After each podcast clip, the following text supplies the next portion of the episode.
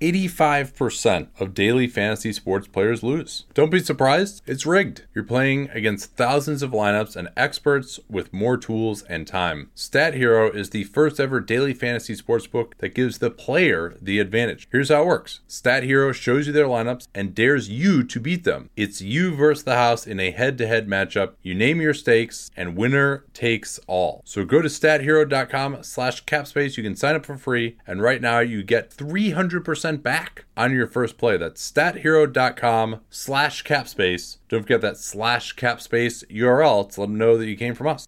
The trade deadline is swooping towards us. So, we're going to talk now about the Northwest Division and a team that we thought would be a really interesting trade destination at the start of the season has now become less so, but still a, a team I I would say I think they're more likely than not to make some kind of move, uh, and that is the Portland Trailblazers. Yeah, the Blazers are the team that Seth Partnow, Sam Vecenie, and I chose to do for our second of these uh, strategic planning sessions, is what we're calling it for the Athletic, that actually dropped on Wednesday. And part of the reason we wanted to do them was the idea of how do how does Neil Olshey approach this, and to lay out the basic groundwork here. The Blazers are over the cap. They're over the cap, or sorry, over the tax by 12.6 million, which is a ton for a team that probably isn't going to make the playoffs. They have a couple small trade exceptions, but what's unusual about their structure is the Blazers, if they let all their guys go, other than Rodney Hood and Mario Hezonja, player options that we think they're going to pick up, is that so if, if they do all that and then they keep their draft pick, the Blazers could have about 12.5 million in space. Alternatively, they could trade Hassan Whiteside, who is an expiring contract, making uh, about so about 27 million, or they could and or they could trade Kent Bazemore, who's making 19, and get back players who are on longer term. And so basically, then instead of being under the cap, they could go over, use the full mid level, and all that fun stuff. Yeah, which you imagine makes a little bit more sense uh, to stay over, and just uh, also for a little bit of cap minutia for those who who don't know, if they're 11 million under the cap, technically you can stay over by either holding cap holds on your books or by just not renouncing your exceptions. You're only forced to you be an under the cap team if you the sum total of all of your exceptions and cap holds is still not enough to get you to the cap and then you would lose your mid level. But if they have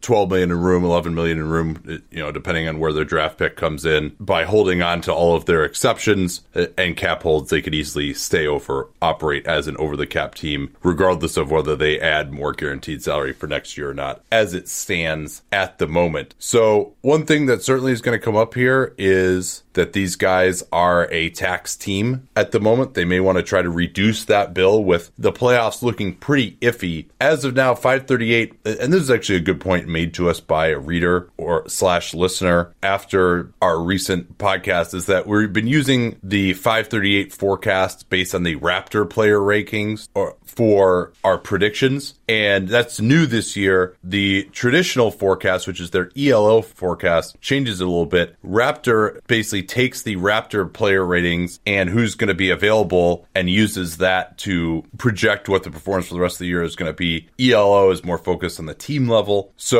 if you look at the Raptor ratings, Blazers given a 25% chance of the playoffs. The ELO ratings, that puts them all the way down at 14%, but they're still projected to finish 36 37 wins. It's just the, the ELO is higher on the Grizz and the Spurs than the Raptor ratings are. So kind of okay chance at making the playoffs this year. They could get a lot better because they've still performed decently with Lillard and to a lesser extent McCollum on the floor. So it's just been the lack of depth that's killed them. So you could certainly say, hey, if they want to get better for this year, they could boost their playoff odds. They have more top end talent than some of these other teams that they're fighting with. They could probably get in, probably get steamrollered in the first round. But it really seems to me, Danny, that it's more about trying to reload for next year when you consider Nurkic and Collins probably won't be back at full strength this year. And next year, you know, they should have really their four best players available. And so it's about building around those four best players for the future at this trade deadline. Agreed. And so that also makes center a lot less of a, of a concern, but also raises the possibility that I think is really compelling for Neil Olshey, which is what is he willing to sacrifice to make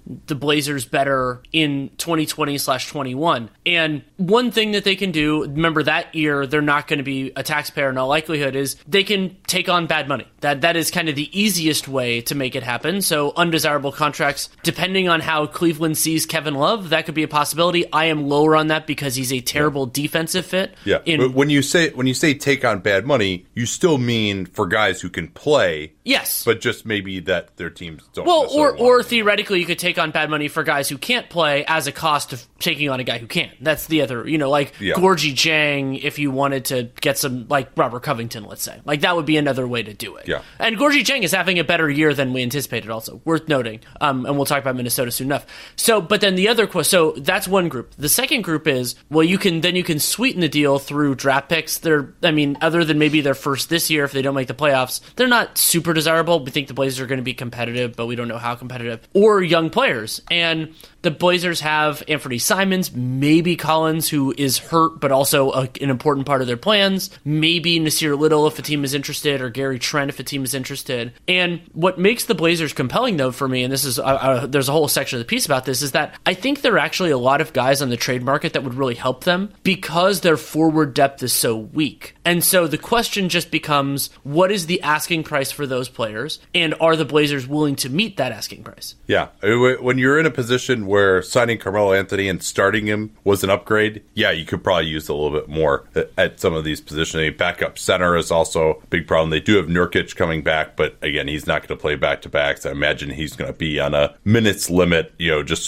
with his size coming off that horrific injury. It, it's tough to say that uh, he is going to be able to contribute a ton. They need more depth at, at all these positions. Another construction that I might consider for them as well would be one in which they get off of their own bad salary for next year. Now, the only the two that come to mind there are Hezonja and Rodney Hood, both of whom have player options. Both of whom are almost certainly going to take those player options. Hood, I mean, I think coming off the torn Achilles, he wasn't that amazing to begin with. He'll probably won't come back until maybe December of next year. I think you basically have to count on him not being effective next year, and so to look at that six million is a, a little bit dead. So maybe what you can do is part of the price for if they send out, say, a first round pick in the future to get some of these players that you're talking about would be you send out Hood and Hezonja in that deal as well, partially to match salary this year, but also as a way to just pr- uh, give yourself a little bit more value to not have to pay them um,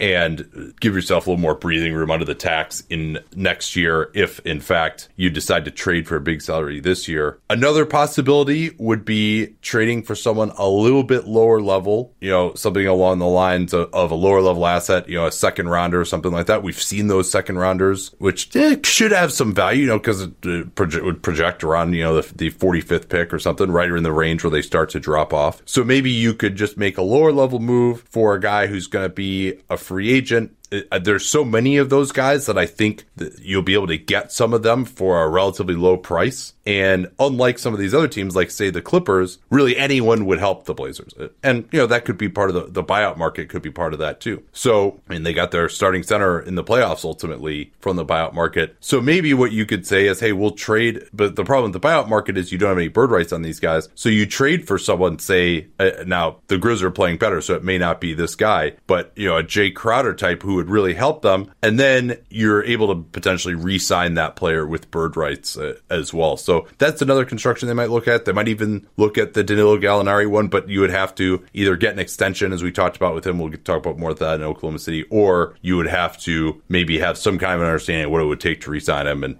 a willingness to pay that. Um, yeah, and that's a that's a good construction as well. And and the Blazers, because as you talked about the idea in terms of smaller trades, remember that players who have negative value on their contracts could still be positive value specifically to Portland. Um, so I, I don't. It, some of those get hard, like DeMarre Carroll. If he they think he can still play, you know, maybe you throw something out there, and I'm I could imagine San Antonio would be totally cool getting off of his money. Um, and then, you know, the idea of identifying forwards of, of potentially players who'd be there that we got into something in the in the piece about a couple of guys we talked about, like Otto Porter. He's too much money, but maybe you use Rodney Hood's quote unquote dead money to try to to offset some of that cost. Um, or you use a Yeah, sweetener I, to. I mean, I think after their experience this year, that they just they wouldn't be willing to Yeah, it's make it, that for it's for them. It, might- for them, it might be too much risk. I, th- I think there's Yeah. a fair argument there. And then, I mean, I think for anyone, it's too much risk to pay twenty eight million to a guy who you know it's kind of fifty percent chance to be healthy. then uh, we we got we went down a Bjelica rabbit hole for a little bit, and then also if and I don't think they are. I think they're going to keep both them. If for whatever re- reason Phoenix is a little lower on either Oubre or Mikal Bridges, both of those guys I think would fit well for Portland. But I'm thinking the asset price there is too high, and that's why you need to have a lot of these conversations. Just hope that somebody's lower on their guy than you are, or higher on Simons or or Collins or whoever. Yeah, some of these other names here, you know, Marcus Morris, Marvin Williams, th- those type of guys. That you know, I think Williams now still probably even if you could get off of Hood and Hezonja for next year, I'm still thinking you're pro- of giving up a first rounder for Marvin Williams would be too much. Uh, now he could Agreed. be re-signable. He's from the Pacific Northwest. You'd think he might have some interest in uh, re-signing there, but that that still seems a little bit too much to me, especially because you know may, maybe the the pick would be, and this is a construction. I think it was I can't remember who it was. It might have been Kevin Pelton who could propose this, but this is one I think that teams should do more of. Just like, all right, we're going to top twenty protect this pick at out some point in the future. So if the trade really works for us, then we'll give up our first. Then and the first isn't as good of an asset uh, as if it were say lottery protected. And then if it doesn't, we'll just end up giving up our second or something. But it, it does seem like not that many teams are into those kind of trades. Uh, to and certainly a top twenty protected pick for just this year would be worthless. It would have to go out a couple of years for the receiving team. But maybe that's something that they can do because I do think where they are this year, this year's first round pick is probably too valuable to give up compared to what they might get at the draft or just using the pick. It- there's nobody to me that's worth a, what could potentially be a lottery pick that would realistically come there. Do you agree with that? Yeah, I think that's probably Could fair. for- Covington be that? Maybe, and and they could also take on Dieng if if, if the Wolves were cognizant. I I actually don't think Minnesota should be zealously trying to move to Dieng because of the structure of their books. But yeah, yeah, I I think Covington would be a really nice fit with Portland. You know, give them a, a, a intelligent team defender could be important, and, and you know Covington can he he's not like a gunner, but he can hit threes too. So yeah, I, I would like I would like Covington there. How do you feel about Aaron Gordon? Yeah, you know, people keep saying that the Magic are going to trade all these people. I, I just don't see it. I think they they want to make the playoffs. Yeah, I could see the Magic making a trade for a player, but not a sell off trade. You know, if they could just restructure their talent for somebody Yeah. who they liked, yeah, I could see that. But I'm, I, I agree with you that they're not going to they're not going to tear things down. Let me ask you this: If you're the Blazers, how are you valuing Anthony Simons right now?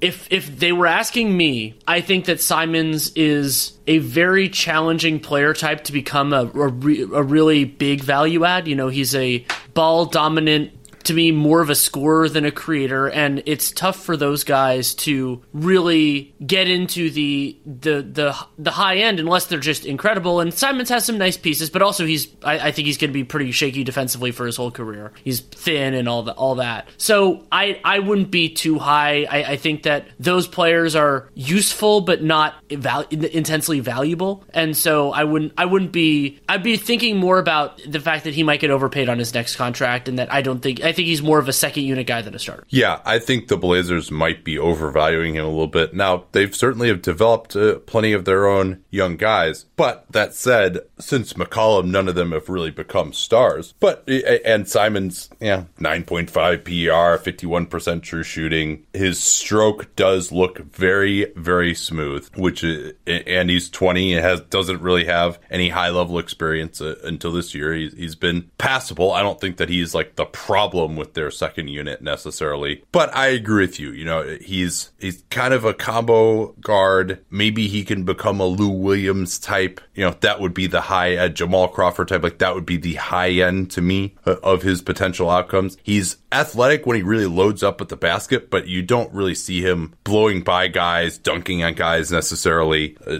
he can just do some nice dunks when he's like out in space. And defensively, I agree. You know, I think he's probably going to be at best an average contributor there. He does try, which I, I'll give him credit for. So yeah, I do think they might even look to upgrade that position this year if they want to make the playoff push. I would be willing to part with him if it got me a long term starter on the wing because I mean, you know, how the other thing is how big of a role is he ever going to play if Dame and CJ are here? And if you move one of those two guys, you're probably at the point of rebuilding. Uh, what player do you think is most likely to be traded? Well, who are our options here? We got Whiteside and Bazemore expiring contracts. You got Hood just uh, because of the Achilles uh, and the dead money aspect. Uh, Hezonja too uh, would. Uh, th- those are the candidates. I guess I have to pick one, and S- Simons too. But I wouldn't expect him to get moved.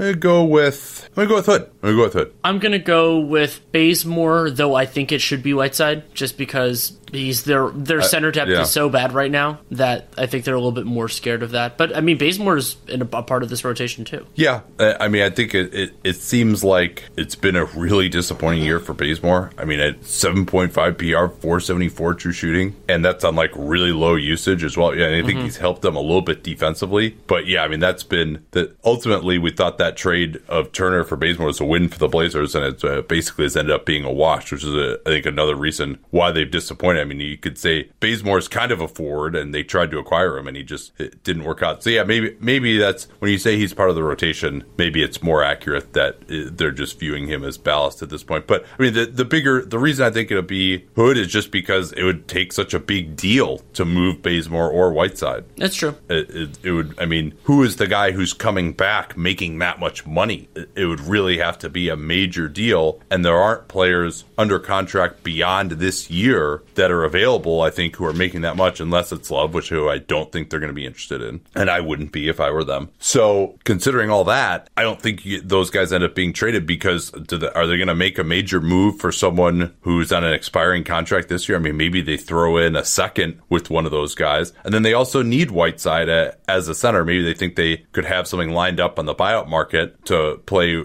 probably in front of realistically Nurkic, uh, given what his minutes limitations are going to be. It was about a year ago now that there was that massive shortage of toilet paper. Remember that? Even still, it, it seems like you can't get as much as you might want to at the store. And that shed some light for me on the idea that toilet paper is not very environmentally friendly either. Over 27,000 trees are cut down each day to make toilet paper. And that's why now I use Reel. It's 100% bamboo toilet paper. Bamboo grows faster than trees. It doesn't need to be replanted, and it's just a more sustainable material uh, overall. It's three ply, making it both soft and strong. Even the tape is plastic free, as of course is the rest of their packaging. And every roll purchase helps fund access to clean toilets for the 2.4 billion people who currently have to defecate outside. So it's good for you, it's good for the environment. It gets sent right to your house, which is awesome with free shipping. So you don't have to take up 95% of the room in your shopping cart just with toilet paper? No reason not to give it a try. Listeners of Dunc'd On get 10% off their first order with the promo code CAPSPACE. Easy to remember that because we talk about it all the time around the program. Visit reelpaper.com, R E E L, reelpaper.com, and use that CAPSPACE code to get 10% off. Don't forget that CAPSPACE code to let them know that you came from us.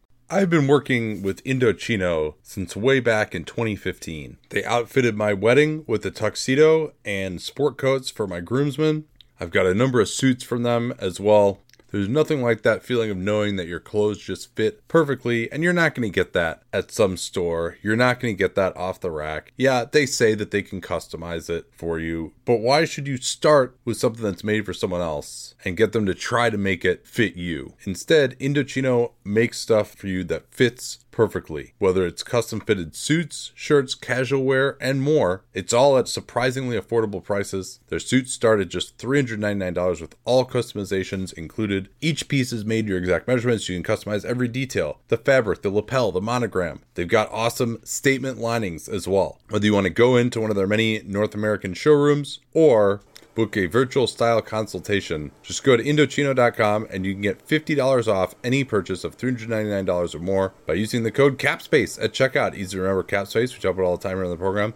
That's $50 off a purchase of $399 or more at Indochino, I N D O C H I N O, Indochino.com, promo code CAPSPACE. Don't forget that CAPSPACE code to let them know you came from us. All right, who's next here? The Oklahoma City Thunder. They are a mere $750,000 over the luxury tax line. That is easy to remedy. I expect that they will. And Well, though- let, me, let me ask you this real quick. Does it really matter that much? I mean, the tax there aren't that many tax teams, so they're not foregoing that Well, much it- in terms do- of the it- tax distribution. It does in terms of so they're a repeater, and so that not that that makes the bill that much higher when it's this low, but also depending on how quickly they're willing to get back into it after this year, it could potentially make that more challenging. This is not like the Denver situation where we make fun of it because they're worried about the repeater tax having never paid it. They've been paying it for years, so maybe, maybe, maybe do that. But for me, it's more like it, it- it's not a it's not an end all be all. I think you're right, and I think teams should be more comfortable being a small amount in the tax, like Denver. But the um, but I could see it just considering what they've already paid being a a consideration. But there, if they like Justin Patton, there isn't a, there isn't a clear way to do it unless they're just making another deal that sheds some salary for the season, which is possible. Yeah, and I mean, basically, to reset the clock, you have to be out of the tax two consecutive years. I think it's extremely unlikely that it's in the plan for them to be in the tax either of these next two years with this lengthy rebuild only beginning. And we've talked about it again how really the only long term keeper piece on this squad right now uh,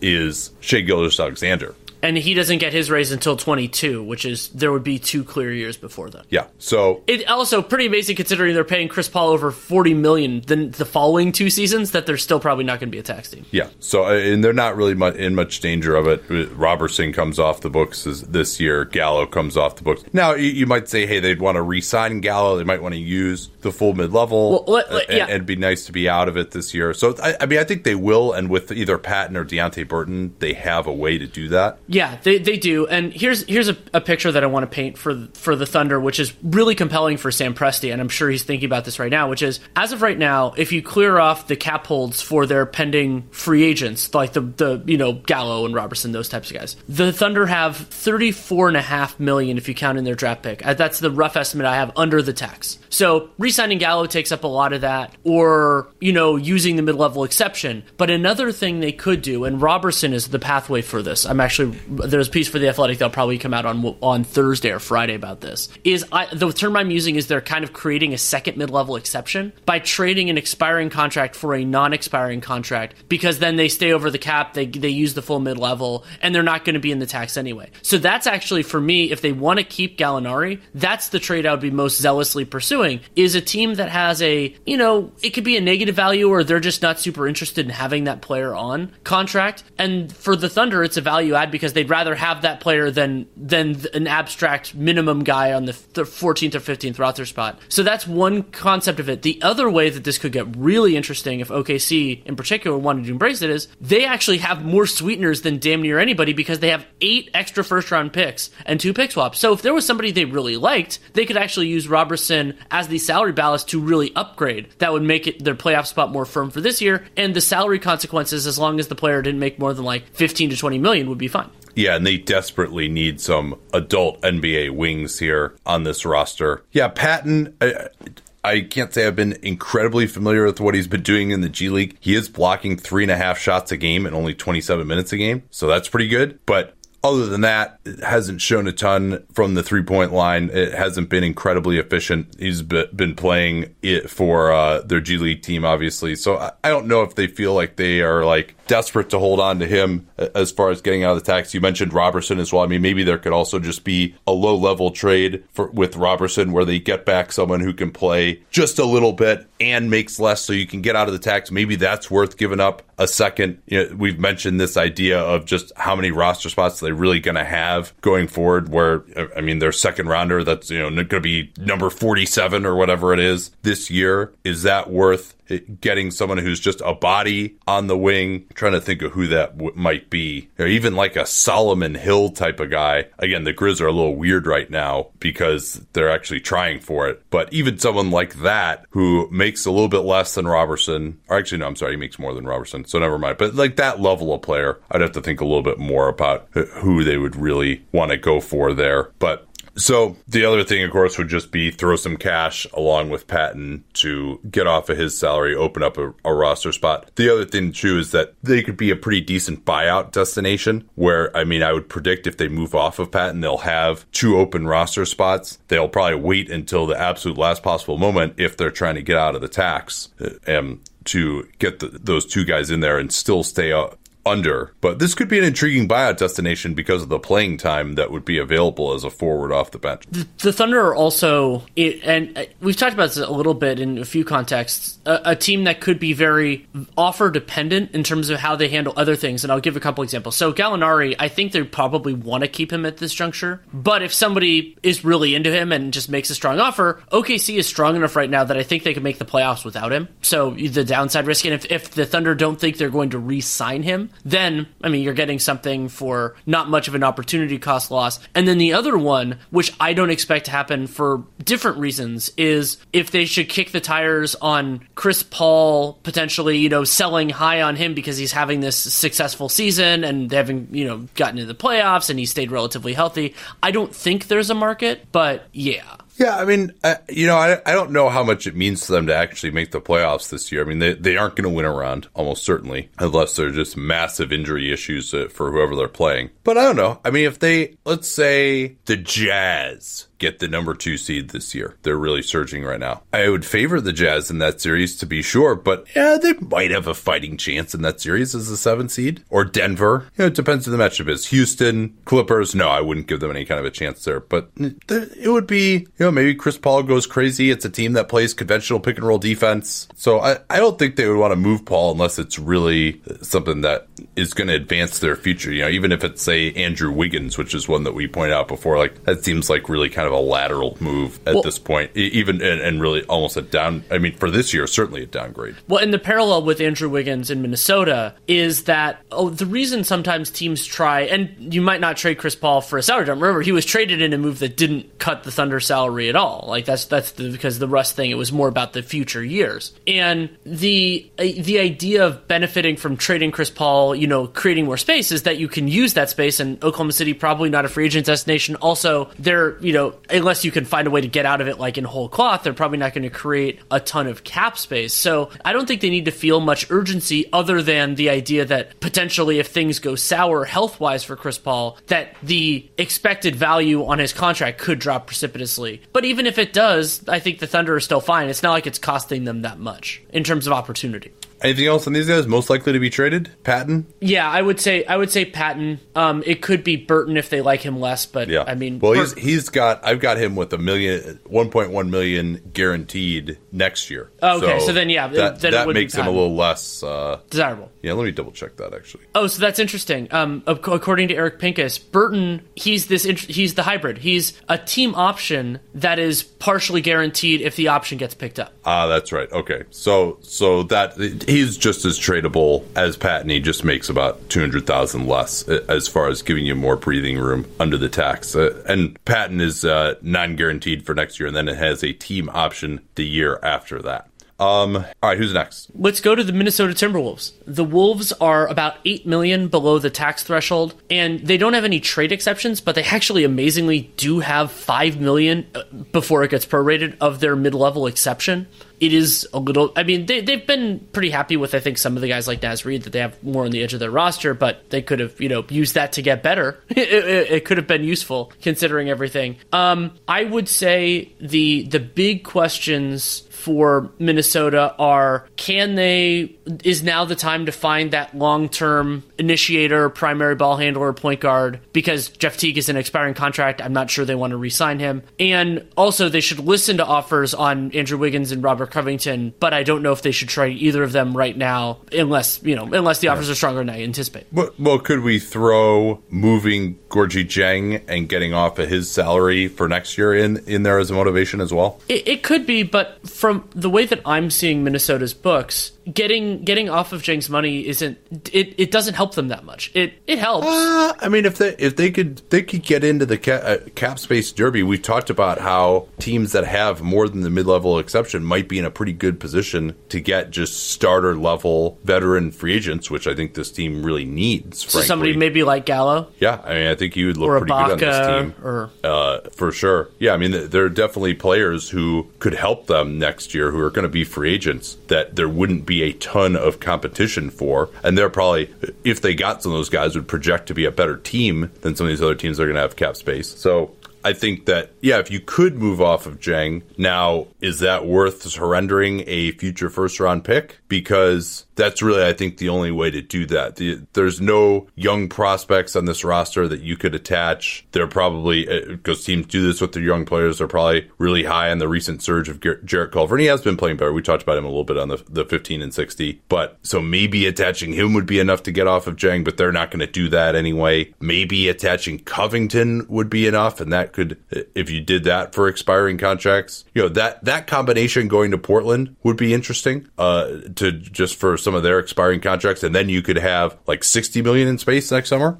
And if you wanted to trade for D'Angelo Russell, you could just like take him into space in theory, uh, and you would probably have to give up draft pick compensation. Well, and and, and, and that, also but. the Warriors, for from the Warriors' perspective, would be interesting about that is they'd be getting a trade exception as opposed to getting back different players. I I don't know if they'd rather have Covington. I'm guessing they would, but yeah, yeah. I mean that might be part of a three way deal. I mean it's always good to have just open space to facilitate Absolutely. those kind of deals. Um, the, clearly, I mean it's been talked about that Towns a little unhappy there, but clearly they're not at the point yet where they're going to move him. You would think. Uh, so yeah, I I, I would imagine that it, they're not going to do a big deal because I'm just not sure what that ends up being at, at, this point in time. Because getting off of Dieng to me seems the most likely. I mean, maybe it's Covington for the expiring and a first, but we've also talked about how they need to at least be respectable these next couple of years. Yeah, granted, you know, three years from now, if you're not really contending, Towns is going to want out. But if you're like, you know, 32 wins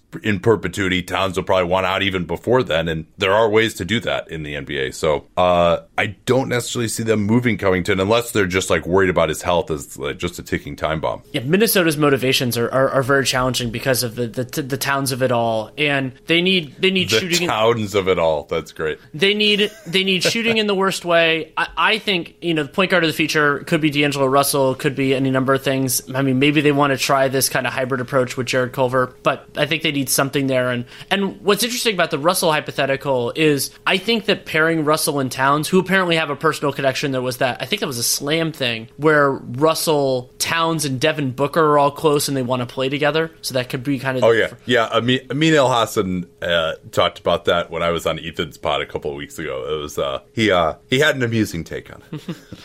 uh, but what, what what I find compelling about that fit is I think it does a lot more to help Russell than it does to help Towns because Russell he lacks the athleticism to, to regularly beat his guys. We actually saw this a little bit against the Mavericks last night. He can make shots over dudes, and he's been better at that this year. But if you play with Karl-Anthony Towns, teams do not want to switch that, and so Russell gets advantageous matchups more often. And I think it would really help him and, and goose the offense overall. And then Towns is Towns is still Towns, but I, I think that it still helps, obviously. And and I wonder how Rosas is going to solve that hole because I think that's the most important one in terms of the arc of the franchise franchise for the next four years. Well, you throw and then you throw in the fact that they've just struggled to find anyone who can make the ball go in the basket from beyond the three point line as well, and that's and who can even play, passable defense. But although I do think just even like a pure shooting specialist on this team would be so helpful to them uh, with some of these shooting percentages. And maybe they think that Jarrett Culver can grow into some of those roles, not as a shooting specialist, but a, as a three and D guy, maybe play a,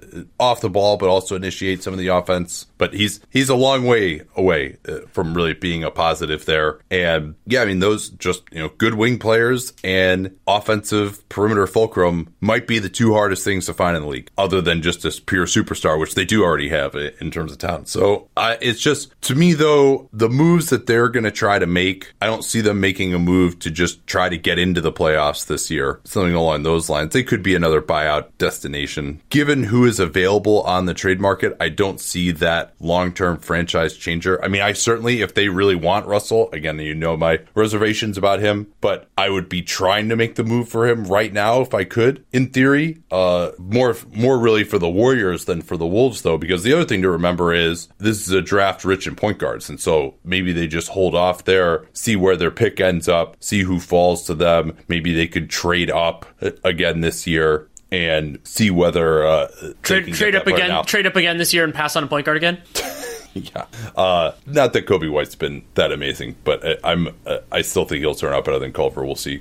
Culver showing a few signs lately, as we mentioned. So yeah, I think I, I would anticipate that they likely stand pat here. Who do you see as mo- they don't have any financial motivations like getting out of the tax? Who do you see as most likely to be traded on this team? I mean, is it Teague? Just because if they if they don't think he's coming back, just to do something? Well, I don't know. Who knows if they even want it back? I mean, yeah, exactly. from, but from both both sides. And remember yeah. that if if he's not coming back, whether as an unrestricted free agent, whichever side it is, or both sides, then it's incredibly hard to recoup any value there. They could theoretically, if he wanted to go somewhere where it needed to be a sign and trade, but that seems pretty unlikely, and you can't rely on that. So yeah, I think I think you could move him. One other thing I want to mention: this isn't really a trade deadline thing, but it's an abstract. I've been thinking about the Wolves a lot. Just did a piece on them last week. Is I think Rosas needs to spend a big part of this year evaluating how the young guys on this team are going to fit into the next good Wolves team. So like Josh Okogie, talented player, guy that I like generally, but what is he? Is he a, is he a starting? Is he a starter? Is he a, a rotation player? Because identifying what needs you have to fill is going to be exceedingly important, and the window for them is going to be pretty narrow to figure out what this team is going to be. And so, knowing Naz Reid, Keita Bates Job, Diop, he's not Job.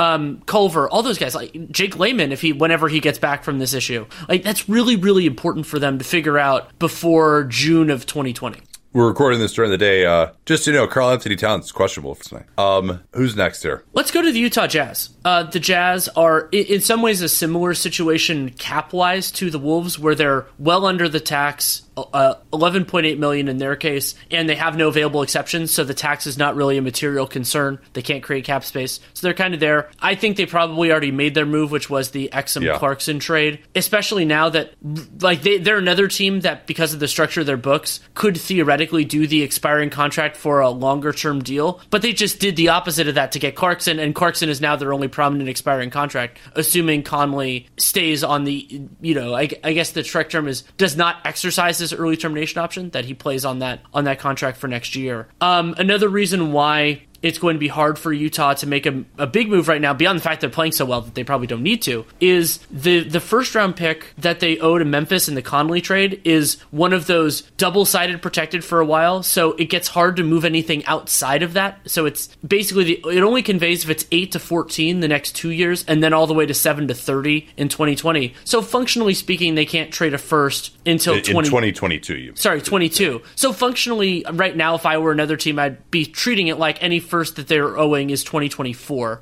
and their seconds aren't valuable because they're actually a good team and they owe their, their next two anyway. So, I mean, I think the Jazz are pretty close to standing pat. They also don't have really desirable young players that they that they're not looking to keep. They don't have any superfluous young guys. Is probably the way I'd put it. And their vets on deals that are somewhat reasonable aren't really inspiring much in trade wise. So I think their goal would be to get just another option at backup center, and perhaps that could come via the buyout market. They might also also want to get one more option as a backup combo forward. The minivan has been awesome lately. He's shooting 40% from three. He's really helped their bench units. But you might wonder if you go up against, say, a Houston or a Clippers, whether he can hold up defensively if he's going to get matched up onto someone like Harden or Kawhi Leonard. You might want someone who is closer to what Jeff Green was supposed to do for them, who, has got a little more versatility at that position. Uh, but back to the backup center, Ed Davis is not playing right now. He's behind Tony Bradley in the rotation. Again, I don't, Bradley to me is not good enough to back up Rudy Gobert in the playoffs. Whenever the Jazz, uh, Locke tweeted about this yesterday that like if they can just be even when Tony Bradley is on the floor, they're going to kill people because their starters are so good. But it'd be nice to, they need to get someone to me who is a better roll man threat so that they can play similarly. Or alternatively, who's like a real defensive plus. And Davis, sadly, it's been a lost year for him. Who knows if he's going to even get back into being a quality player. We thought that was a good signing. It hasn't really worked out. And Bradley, again, you know, to me, he just is kind of eating space out there. He's not an elite defender. He's not an elite roll man. So would they, maybe it's more likely to come via the buyout market because their big problem right now is that other than Davis and Bradley, they don't really have any kind of matching salary that's not tied down to something essential. So, you know, one name that maybe uh, occurred to me was like Taj Gibson. Uh, and with Davis, I mean, if for a guy who's not playing at all, he's got five million guaranteed for next year. That's looking like a negative asset as of now. That can change if he gets back to playing the way he's played before, but he's not playing right now, so it's t- tough for him to do that. And other than that, though, you know, I mean, Alex Len, I'm sure would be available, but th- still, he's I don't see him as like a massive upgrade on what they have there. Uh, he has not shot the ball well this year. That was the hope uh, for him. So it seems more likely that this could be perhaps buyout center destination,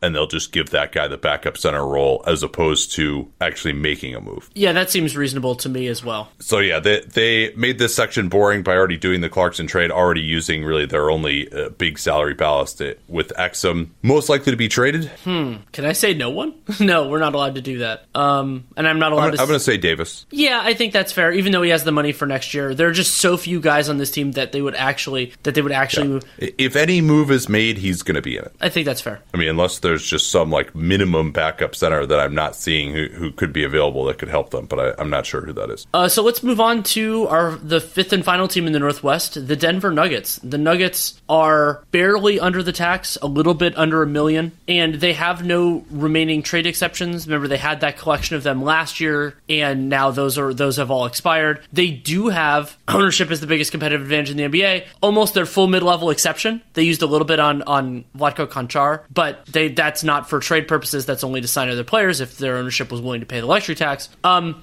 and also the Nuggets owe their 2020 first to the Oklahoma City Thunder due to the Jerami Grant trade, and they owe their seconds already in 2021 and 22. So that makes it really hard for them to make to make a trade involving a draft pick as an asset right now. Uh, so I would say to me, the, the biggest need would be ideally a wing defender. I would love for that to me would make them so much more viable as a multi round playoff team to me. But the biggest question, because that's so hard to find, is do they want to be proactive with Malik Beasley, Juancho Hernangomez, or both? Yeah, it's an interesting situation to be in. They have so much depth, and it's so difficult to upgrade on that depth. And you've got Beasley and Juancho as guys who are going to be restricted free agents and uh, are both looking for bigger contracts than Denver is likely to provide. So they're in an odd position of a good team that's probably more likely to be a seller in this case. It, it's possible, and the Nuggets can get into this this thought process that Tim Connolly and the front office has to be in is how likely is it that even if they don't necessarily want to be there, that Juancho and Beasley just end up in positive value contracts? You know,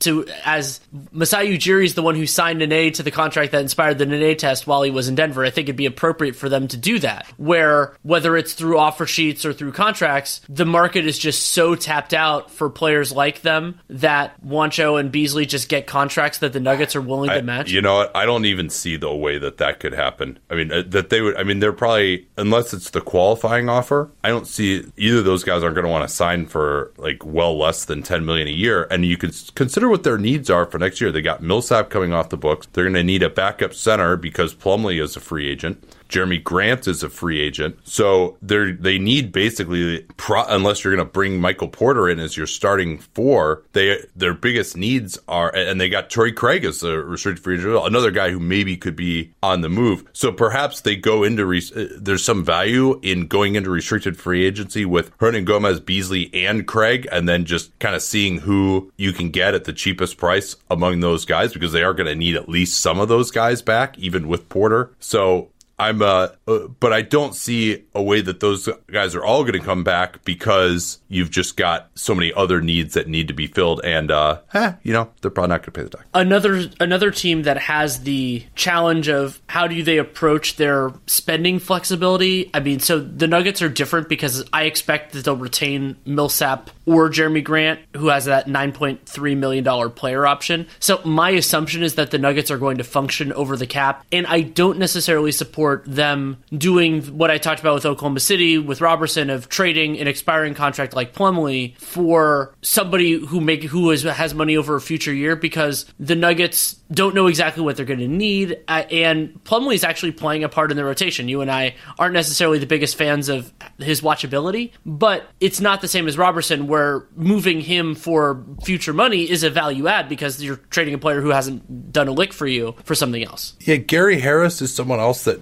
maybe you would think they would try to move, but it seems like the plan here is just they're going to go into the playoffs healthy. They wanted to continue to grow this young core. They don't feel a lot of urgency. That's been the party line there. And to just see what they've got here in the second year of the playoffs with this group, and then maybe in the offseason is where some more moves could be made where they have a little more flexibility. Some uh, Millsap, Plumlee, you know, they, they could remake this team around their younger core in the offseason. And Will Barton, I mean, the other thing too is you, you want to talk about getting another wing defender. Will Barton has been so good that they're not going to not start him. And so now you're talking about a backup, and they've got backup small forwards already on this team. So uh, it's hard for me to see what the big move is. I think, you know, if someone wants to give up let me ask you this. If someone offers a second for Beasley or Juancho or Craig, are you in? You know, a decent second? I mean, it would probably actually be a team that's maybe lower in the pecking order, you know, so you could maybe get a second in the in the 30s or early 40s. I'm Would I'm, you make the move? I'm higher on Beasley than the other two. Um, I think for Juancho, just because he's just hasn't been a part of their plans, I would consider, but I love Juancho, so it's so hard. Um, yeah. I mean, if it's top 5, like 31 to 35, and then remember this is not considered to be the best draft, but there there are values to be had if you trust your if you trust your scouting. I mean, you can find guys. I I kind of want to just if if that's all that there is, I kind of want to just see what the where the market goes with those guys. And even if they and some of them end up taking qualifying offers, at least you have a potentially useful player for one year at a price that you're okay with. Yeah, I'd do it for Juancho. Maybe not for Beasley because Beasley to me can come in and really uh, maybe bomb some threes and make a difference in some playoff games. Juancho is probably just not going to play uh, with with Porter now becoming a part of their long term plans, and he just hasn't played much all season. So yeah, I think he he's in the category of just get anything that you can for him, even if uh, we kind of like him. But the reality is that he's had you know one and a half seasons of decent play uh, under his belt. So uh, we'll always be higher on him, but the value just isn't there, and the chance of him coming back uh, seems pretty unlikely. Most likely to be traded. I'll go with Juancho. I mean, it just seems like he's the most. I, I, I, that's just my instinct. I'll go Beasley because I think there's be more demand for him than Juancho, and his his salary demands going forward are also a little bit higher. I mean, they offered him three for thirty, and he didn't take it. So uh, there's no way they're offering him more than that in the offseason, you would think. Maybe they just think that, the, and best case scenario, he comes back and he's really disgruntled. But I, I, think it's more about the outside interest would be higher in Beasley than in Juancho. So do not forget about this. We are on the NBA's official Twitch channel tomorrow night. That's going to be for a great game to Boston and Milwaukee. Hope that you can join us for there. We could we'll appreciate the support. We'll be even if you find it difficult to sync up with the lack of the pause button that works on Twitch. We will be answering a ton of questions, you can just get some questions in there, get them answered live, and hopefully we can make this a success with the NBA. And it's just one more step towards us actually being able to do live games when that becomes something that's done pretty regularly. So please join us tomorrow and and we'll, of course, be back with another Dunc'd On tomorrow night as well. Till then. In 2021, it's finally okay to talk about our mental health and happiness. Humans aren't meant to keep everything inside. It makes us sick, and therapy helps. But what is therapy exactly? Well, it's whatever you want it to be. Maybe you're not feeling motivated right now and would like some tools to help. Or maybe you're feeling insecure in relationships or at work, not dealing with stress well.